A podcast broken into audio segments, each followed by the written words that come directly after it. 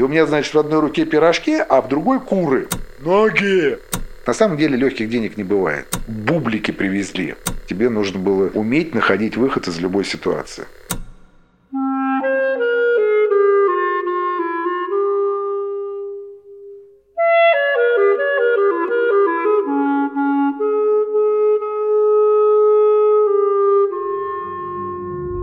Здравствуйте, меня зовут Артур Шадрин, и вы слушаете подкаст «Перестройка», посвященный личным историям людей, которые произошли в 80-е годы 20 века.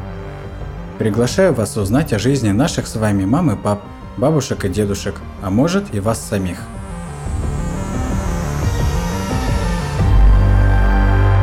В третьем выпуске подкаста свою историю расскажет Александр. В период перестройки он стоял у истоков развития предпринимательства – меня зовут Александр, мне нынче 54 года. Во время перестройки мне было 20 лет. Э, почему я помню так хорошо эту дату? Потому что ну, началом перестройки официально как бы считается, ну, по крайней мере, по информации, которую я обладаю, 85 год когда Горбачев выступил в Ленинграде на каком-то собрании рабочих. Поменьше громких слов восхищений друг другом. По черно-белому телевизору, такому не очень качественному, смотрел эту передачу. Она произвела на меня достаточно серьезное впечатление, потому что на самом деле Горбачев имел определенную харизму по отношению к предыдущим э, руководителям нашей партии, нашего государства, потому что он говорил достаточно ну, по-человечески. И вот эта манера разговора Горбачева, она, наверное, привлекла к себе, и люди начали прислушиваться к тому, что он говорит. Хороший он говорил или плохой, это тоже ну, особой роли не играло, но играло то, что он разговаривал с залом как человек. И, наверное, вот это для меня, например, это явилось ну, началом перестройки, началом каких-то изменений. Лучшую или худшую сторону, это уже как бы ну, время покажет или показало. 20 лет я учился в институте в энергетическом. Э, получается, это учился на третьем курсе. Естественно, денег не хватало. Одновременно я еще подрабатывал на кафедре на полставки. Одновременно я работал вот дворником в метро. Дворницкая деятельность у меня тоже была достаточно бурная, потому что я умудрился поработать на Арбате, что на самом деле вспоминаю просто с восхищением. Нужно было заступать на смену в 7 часов вечера, и твое обладание властью над людьми, которые ходят по Арбату, потому что ты идешь, у тебя в руках совок и метла, и ты можешь, например, сказать «ноги!» И люди, сидящие на лавочках, играющие на гитаре, они испуганно поджимали ноги, а ты из-под них выметал окурки ходил. Арбат это вообще был. Дворник на Арбате это был такой уважаемый человек. Между МИДом и Макдональдсом был такой кусочек, где не было брусчатки, но асфальт был красного цвета. И когда приезжала какая-нибудь проверка, ну, на уровне, там, не знаю, какого-нибудь правительства или еще что-то, то мы, дворники, выходили туда, из поливальных машин поливали мыльной водой, а мы с тряпками, как стекло, мыли этот красный асфальт, чтобы комиссия видела, что он красный. Ну, это, это целая отдельная такая жизнь. Я там проработал, в общем-то, одно лето только, но там очень много всего. Потому что дворники ночевали в Дворницкой, там же на Арбате, на втором этаже какого-то старинного особняка. И очень интересно, что в полчетвертого все, кто в этой дворницкой ночевал, дворники, там, водители поливальных машин, там, ну, такие ответственные люди за красоту Арбата. И, значит, приходили водители поливальных машин и говорили, бублики привезли. А тогда, где вот сейчас собираются мотоциклисты, там раньше был магазин бублики. И в 4 утра привозили свежие бублики. И вот представляете, где-то без 15-4 на поливальной машине все, кто был в Дворницкой, туда забивались в эту кабину и, и по пустому Арбату мчались к этим, к этим бубликам для того, чтобы взять вот эти горячие раскаленные бублики просто. Приезжали обратно в Дворницкую, ели, играли в преферанс. Ну и в 6 утра или там пол шестого утра выходили на утреннюю уборку Арбата.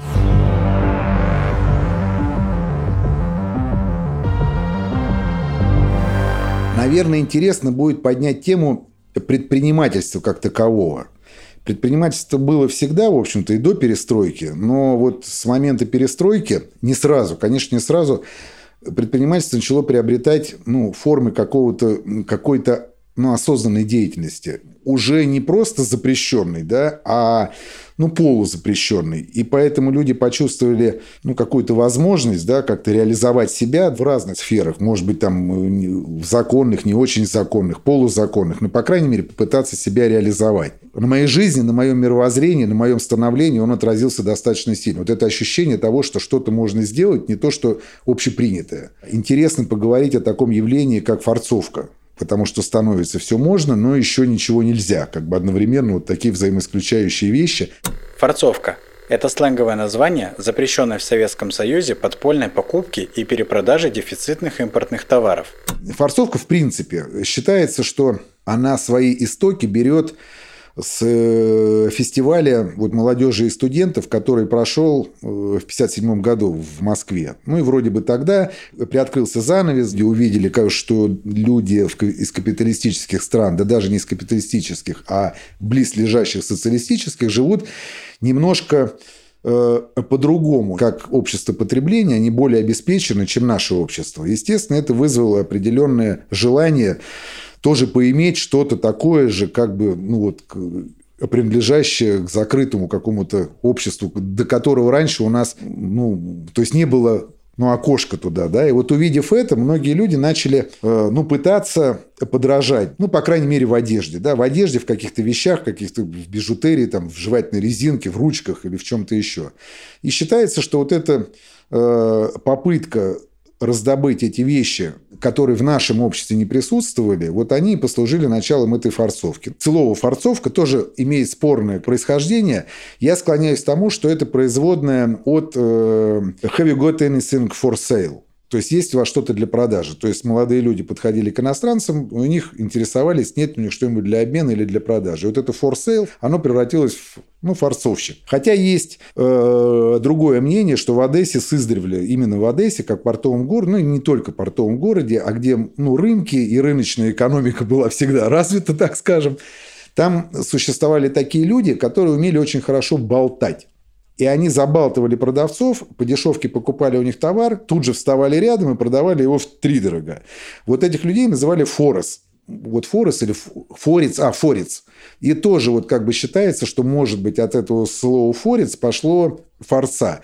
Но так как рыночное слово форец и форцовка, как мы ее понимаем, немножко культовым понятием, мне ну, не особо нравится, то я больше, как бы, наверное, склоняюсь к происхождению слова от for sale.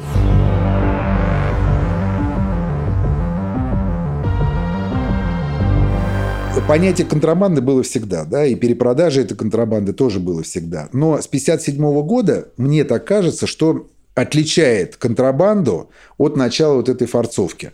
То, что люди стали вещи покупать вначале для себя. Вот это движение стиляги, там еще что-то. Именно желание соответствовать культуре западного мира – и желание также одеваться, слушать ту же музыку, ну, имеется в виду пластинки покупать, перепродавать их. А в дальнейшем уже, конечно, как любое экономическое какое-то взаимодействие людей, оно привело к тому, что уже пошла перепродажа, уже пошло как бы ну, дальше больше, и уже форцовка постепенно превратилась в ну, бизнес как, ну, для зарабатывания денег. И если вначале это обмен между какими-то людьми одной культуры и течением, то уже, скажем, там в 70-х годах люди уже поднакопили денег, но в силу тотального дефицита приобрести было негде. И они, естественно, обращались к людям, которые эту возможность имели, как-то их обеспечить за их деньги, ну, необходимым для них товаром. Ну, уже понятие форцовки с 57 года, скажем, к 70-м годам немножко изменилось. К перестройке это уже был такой, ну, как сказать, ну, ну, достаточно устойчивый бизнес в плане и криминальном, и моряки привозили уже конкретно для того, чтобы заработать денег, и водители софтрансавто привозили специально для того, чтобы заработать денег, и люди, которые имели отношение к гостиничному бизнесу, там были целые структуры организованы, кто-то обменивал или покупал, то есть кто-то продавал, это, ну, это были ну, определенные схемы. И они, естественно, к моменту перестройки были такие достаточно серьезные. Ну, в 90-91 году форцов как таковая сошла на нет, потому что все, что было необходимо, можно было пойти на любой рынок там, или ну, в любой магазин купить.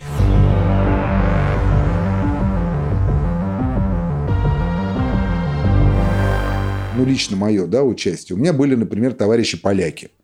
Вот, прям там семьи, которые приезжали сюда, по туристическим визам. Советскому в то время человеку еще выехать, например, в КАП-страну ну, было ну, ну, достаточно тяжело, раз. А во-вторых, вывести с собой необходимое количество денег для того, чтобы там купить какое-то ну, товарное количество каких-то вещей, чтобы привезти сюда и продать, таких денег просто не было. Обменивали по 30 долларов на руки. То есть понятно, что там кое-как для себя только что-то можно было купить. А страны соцлагеря, они уже были более открыты, они могли спокойно посещать, там, допустим, капиталистические страны и точно так же спокойно приезжать к нам. Удобны были поляки, потому что они, как говорится, ну, ну, самые боевые, наверное, в этом плане ребята. И вот они ездили в Турцию чаще всего. И вот эти турецкие вещи, на которые мы сейчас смотрим с легким пренебрежением, в то время в, СССР они считались ну, верхом моды вообще. Все эти варенки, джинсы, то есть майки Лакоста и так далее, и так далее. У меня были знакомые поляки, которые приезжали целыми баулами это дело привозили, но тоже жухали, тоже жухали. Могли поступить каким образом? В Турцию не ездить, а дома насобирать старья и привезти целый баул старья, который у них завалялся на чердаке, и пытаться это нам как бы продать под видом, что вот они привезли это из Турции. То есть ухо востро нужно было держать, конечно, всегда. И вот они приезжали, то есть мы у них эти вещи вначале покупали, а потом уже было доверие такое, что они просто приезжали, оставляли нам эти вещи, а в следующую поездку просто мы уже с ними рассчитывались там и все. На тот момент, конечно, да, это статья, спекуляция там и так далее, и так далее. У одного товарища была история, вот я тоже как бы ну, долго над ней думал, анализировал. Есть тут состав какой-то экономического ущерба или наоборот это какой-то плюс? Э, в Кузбасс один раз по непонятным причинам, почему непонятно, именно там оказалось огромное количество носков Adidas хороших фирменных белых носков, ну прям, ну, очень хороших. И они продавались там в магазинах по 3 рубля. Понять, что в 85 году 3 рубля, как бы вам сказать, на 5 рублей можно было покушать в ресторане, выпить сотку водки и уйти сытым, спокойно и все. Это на 5 рублей. Да, и причем даже, может быть, вдвоем. Вот город Топки, 40 километров от города Кемерово в Кузбассе, у него во всех магазинах лежат носки Adidas по 3 рубля. Если их там, ну, не знаю, за там ну, за квартал, может быть, одни носки кто-то купил, то ну, это счастье для этого магазина. И вот если, например, человек, он просто приходит в, в этот магазин, покупает все носки в этом магазине и привозит их в город Москву, например. А в Москве он их продает по 10 рублей. И они разлетаются, потому что тут есть на них спрос. С одной стороны, там носки лежат, их никто не покупает, нет оборота, у магазина нет прибыли, да, то есть это все по большому счету ну, ну какой-то товарный неликвид. И человек приходит за свои деньги, вкладывается, покупает этот товар не, не ликвид, а потом он его как бы продает. Ну, наверное, тут только одно, одно нарушение, что он с этой наживы не платил налоги. Но это уже, наверное, не его головная боль, а головная боль государства как-то это организовать и сделать, чтобы он с этого вот спокойно заплатил налоги и не считался преступником. И, значит, вернемся к нашим соцдрузьям полякам. Поляки приезжали, это не просто бравые ребята, да, такие, которые там такие подкачанные, молодцы это. А это приезжала папа, мама, сестра, брат, муж и деверь, потому что они покупали туристическую путевку, а на одного человека можно провести определенное количество, я уж не помню, килограммов или вещей. И вот чтобы больше привезти, ехали семьями, так в гости, то есть они такие. Таким образом, одним из источников товара для форцовки были знакомые, имевшие возможность выезжать за рубеж. Но был еще один способ – Сеть розничных магазинов «Березка», в которых приобрести импортный товар можно было при помощи иностранной валюты либо специальными чеками. Но иметь такие чеки могли только граждане, работавшие за рубежом. В то время были такие магазины «Березки». Но «Березки» были разные. Были «Березки» уровня «Б», это обычные. И если ты покупал чеки, да, и в «Березке» покупал какую-то вещь, то разницы не было, можно было на эти же деньги, то есть просто купить вещь у форцовщика, и она выходила в ту же самую сумму. Другое дело чеки Д или березки Д. Это дипломатические березки, которые продавали по дипломатическим чекам Д. Качество вещей и бренды вещей были намного лучше и выше, чем в березках категории Б обычных. Но ты должен был прийти туда с человеком, который владеет этими. Это были как бы, ну, я не помню, уже именные или нет, но то есть они соответствовали определенному лицу. Без него купить нельзя было. Ну и достаточно тяжело себе представить, что какой-то дипломат, да, или человек, работающий в дипкорпусе, вместе с форцовщиком пойдет. Ну, это было, но это исключительные такие случаи.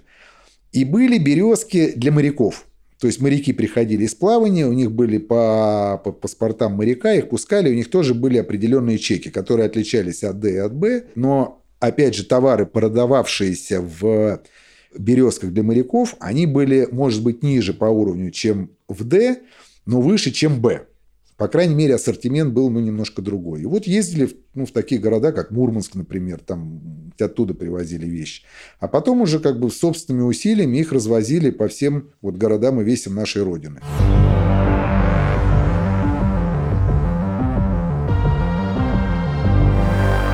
Это труд такой, я хочу сказать, э, достаточно... Он веселый. Почему я говорю, что начало предпринимательства? Потому что этот труд не предполагал, как бы сказать, недоразвитых людей. Там люди должны были уметь договариваться, уметь выходить из трудной ситуации. Ты мог оказаться, например, где-нибудь в городе один, вот с баулом вещей, там зарплата может быть на несколько лет, там, тебе негде ночевать, ты не знаешь, где ты останешься, и ты должен из этой ситуации выбраться. Ну, немножко трэш, да, такой на выживание. Я сам один раз э, опоздал на автобус, ехал в город Чебоксары. У меня не было денег на билет, я договорился с водителем автобуса, что он меня довезет до Чебоксар. Сама поездка, она была, конечно, очень бомбическая. Из Москвы мы выехали в этот вояж, когда было еще тепло. И на мне была легкая такая чехословацкая курточка-джинсовка. А поездив по городам и весям, уже немножко похолодало. И когда я садился в автобус, значит, э, ну, договаривался на перевоз моего тела из э, города Горький в город Чебоксары, на улице уже так было ноль. Было холодно. Водитель мне сказал, я тебя повезу без билета. И автобус заезжает на автостанцию, там он заправляется, люди выходят в туалет, и потом он выезжает и едет дальше. Ну, кто-то садится, у кого билеты есть, кто-то выходит. Он меня останавливал, ну, метров, наверное, за 50 до этой парковки. Я проходил до выезда, и на выезде автобус так подтормаживал, открывалась дверь. Значит, я туда впрыгивал, и ехал стоя там, или если было свободное место, то мне удавалось присесть. И вот я помню, что на одной из остановок я подошел к какой-то, ну, какому-то автомобилю, что холодно уже было просто пипец. Холодно было так, что я, значит, у выхлопной трубы так руки грел, ну, чтобы хоть немножко как бы согреться. А тут, значит, шел газ, я так немножко грел. Но я в этот момент вспомнил историю, когда я был на военных сборах, а мы, ну, техники самолетных двигателей, и жили на аэродроме в палатках. И посадили один раз борт с ну, ребятами-десантниками. Ну, и мы с ними разговорились. И они рассказывают там истории своей жизни. И он рассказал историю, как их один раз выбросили с самолета на выживание. То есть просто в голую степь, и им нужно было продержаться 24 часа. То есть ни палаток, ничего. Вот фонарики, лопаты и все. Они выжили. И он сказал такую фразу, надо почувствовать вот эту боль, которая была в его словах. И он так глядя, он говорит – я, я знал, что ну, бывает холодно. Но что холодно бывает так, я даже не догадывался. И я понял, вот это вот его, вот эти вот слова, они мне так в душу запали, что когда я грел руки возле этой выхлопной трубы, э, я так вспоминал и так думаю, ну, ему же холоднее, наверное, было. Ну, в общем, доехал я до э, Чебоксар, до города, высадили меня, значит, на автобусной остановке на конечной. Я вышел такой довольный в своей курточке с этим баулом с вещами. Был год 87-й, 88-й. Перестройка уже началась, но обновление экономики еще не наступило. А как раз вот этот период, когда, знаете, мы старый мир, мы наш разрушим, а затем, вот это затем оно еще не наступило, но разруха уже началась. Мало народу, ночь, падает снег, уже так холодно совсем. Но я захожу в туалет, значит, этого Чебоксарского автовокзала, открываю воду, и там идет горячая вода то время на автовокзале горячая вода, это был несколько нонсенс такой. А так как я приехал не на том автобусе, на котором должен был, то меня, естественно, никто не встречает. И как встречать тоже, потому что телефонов нет. Телефоны по 2 копейки. Неизвестно, где работающий автомат. Город Чебоксары, 87 год. Я стою, грею руки, счастье, все у меня хорошо. Ну, уже так, значит, ну, десятый час вечера. Я еще пока не думаю о том, где я окажусь ночью. И сзади такой голос. Молодой человек, освободите помещение, вокзал закрывается. Я оглядываюсь, стоит дяденька-милиционер, у него палка, пистолет, значит, все. Вот. И мне деваться некуда. Я выхожу в этот заснеженную площадь Чебоксар и понимаю, что я сейчас тут умру на этой лавке. Ну ничего, ребята сообразили, что надо подъехать. Тут подъехало такси, распахнулось, оттуда вышел. Есть у меня такой товарищ, я не буду называть его фамилию, одного имени хватит уже, чтобы понять его харизматичность. Его звали Игорь Жоржевич. Ну и все дальше было хорошо уже.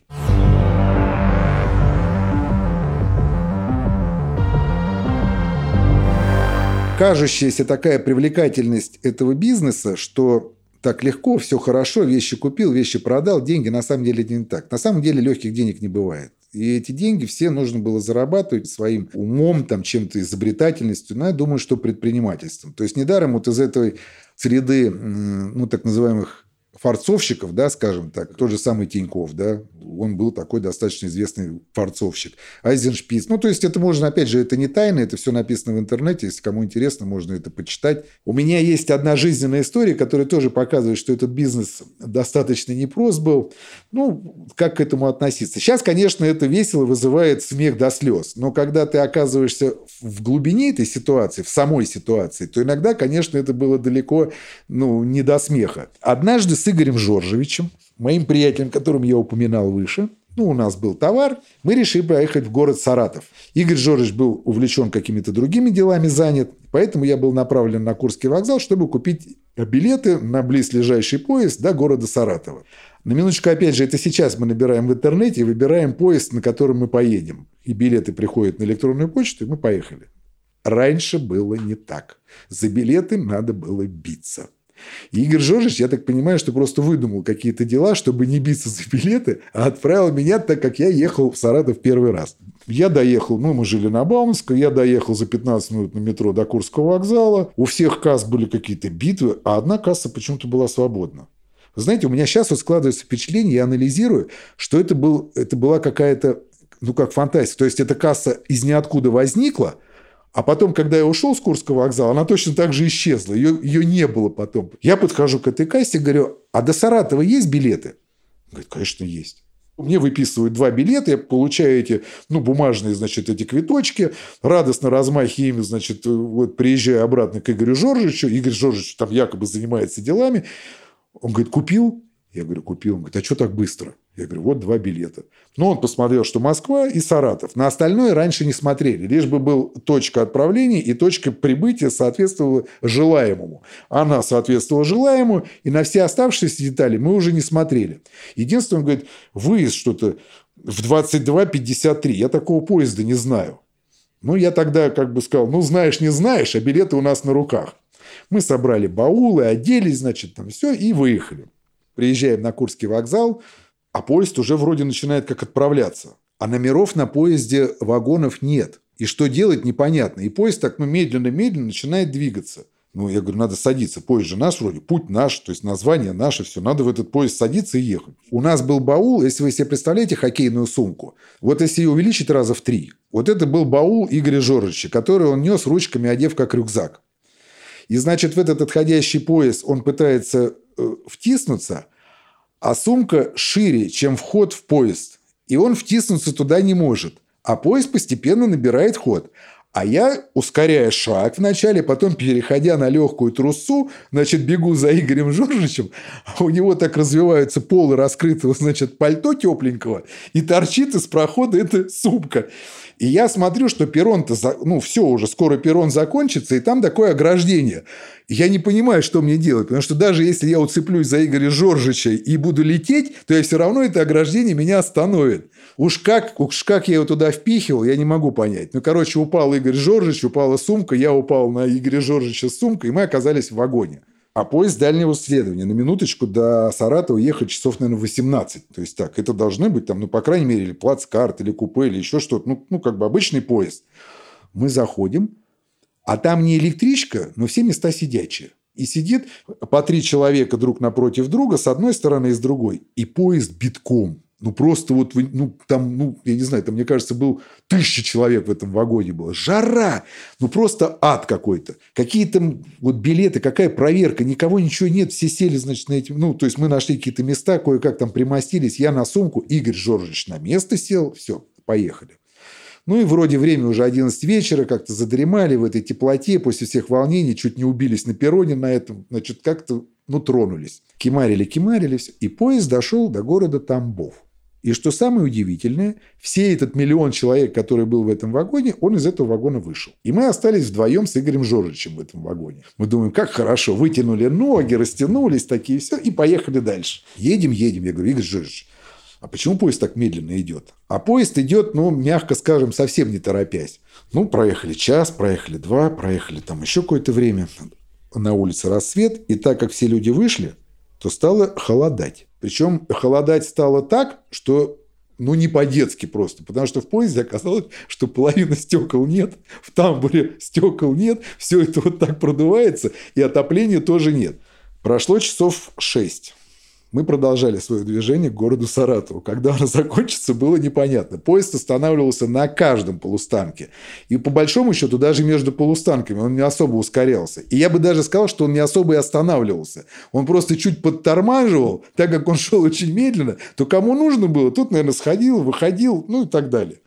Наступило часа 4 уже дня. Мы выехали в 11 вечера. То есть мы уже, по идее-то, должны были к Саратову приезжать. А Саратовым еще и не пахнет. Но мы понимаем, что сейчас уже просто ад нас. Мы натянули все на себя вещи, которые у нас на продаже были. Там, ну, холод адский. Решили найти какой-нибудь горячительный напиток. А это на минуточку 87 или 88 год сухой закон. То есть нигде купить ничего нельзя. Мы говорим, ладно, ну где-то же живые люди должны быть. Пошли, значит, искать живых людей. Дошли, оказалось, что поезд весь состоит из 10 вагонов, и два из них плацкартных, где на самом деле были плацкарты, где были проводники, ну, якобы должны были быть проводники, значит, и вот мы думали, ну, тут-то мы точно что-нибудь горячительное найдем, или хотя бы чай, или... В одном плацкарте были только люди, проводников не было. В другом плацкарте был один проводник. Куда делись оставшиеся, их должно было быть как минимум четыре. Но он лежал у себя в коморке, и признаков жизни явно никаких не подавал, и чувствуется, что все горячительные напитки были употреблены задолго до того, как мы туда к нему пришли. Титан, чувствуется, не работал уже вот лет сто. В общем, мы вернулись обратно в свой вагон. И когда мы вернулись обратно, мы обнаружили, что в углу нашего вагона есть живое существо, сидит девушка. Но девушка уже была немножко синяя, то есть она уже даже, мне кажется, и признаков жизни не подавала. Ну, потому что на самом деле холодно, поезд идет медленно, согреться негде, есть охота. Игорь говорит, слушай, на каком-то полустанке надо э, ну, выскочить, хоть какие-то булок купить или чего-то еще. Ну, видим, какая-то, ну, ну неизвестная, какой-то там Урюпинск или что-то какая-то непонятная, значит. Но видно, что работает магазин. Потому что дверь открывается, закрывается, а поезд идет медленно, все можно рассмотреть. Я выскакиваю и быстро бегу в этот магазин. В магазине было пирожки с капустой, какого они качества, мне было рассматривать некогда, и вареные куры это не сейчас жареная курица на гриле, да, они лежали на прилавке на таком подносе, и они были вареные с головой и ногами. То есть у них были когти, у них были клювы, и они были такого синего цвета, но они были вареные. Я говорю, дайте две. Я взял вот эти пирожки, мне в такой целлофановый пакетик, и мне положили, значит, эти пирожки. Укладывать кур было некогда, я их так за голову две куры взял. И у меня, значит, в одной руке пирожки, а в другой куры. А поезд-то двигается, он не останавливается. И, значит, я выскочил пораньше, чтобы забежать в магазин и успеть, ну, как бы забежать в свой вагон, когда он поравняется с этим магазином. Я выбегаю, а уже как бы моя площадка, куда мне впрыгивать. Потому что дверь в поезд открывалась, закрывалась нами самими, все было, ну, то есть никого не было. Что хочешь, что и делать. И Игорь Жоржич, значит, так держась, знаете, как в революционные годы, стоя на подножке, вывесился на улицу, у него развивается поло э, его пальто, это синее джинсовое пальто на меху. И он его расстегнул, и он протягивает мне руку вторую и пытается мне как бы помочь. А как мне помочь, если я по снегу, по сугробам бегу, у меня в одной руке пирожки с капустой, а в другой две курицы зажатые вот так вот головы. И я, я вроде к нему руки-то протягиваю, схватиться не, нечем. А он, гад, мне говорит, кур давай. В общем, как я забрался в вагон, это то, я, честно говоря, даже не помню. Но я испугался очень сильно. Мы позвали эту девушку. Девушка дойти не смогла. Мы сами к ней подсели, значит, угостили ее курицей. Она поела курицу, поблагодарила, ну и также там задремала. Поезд Москва-Саратов в обычном варианте идет от 15 до 20 часов.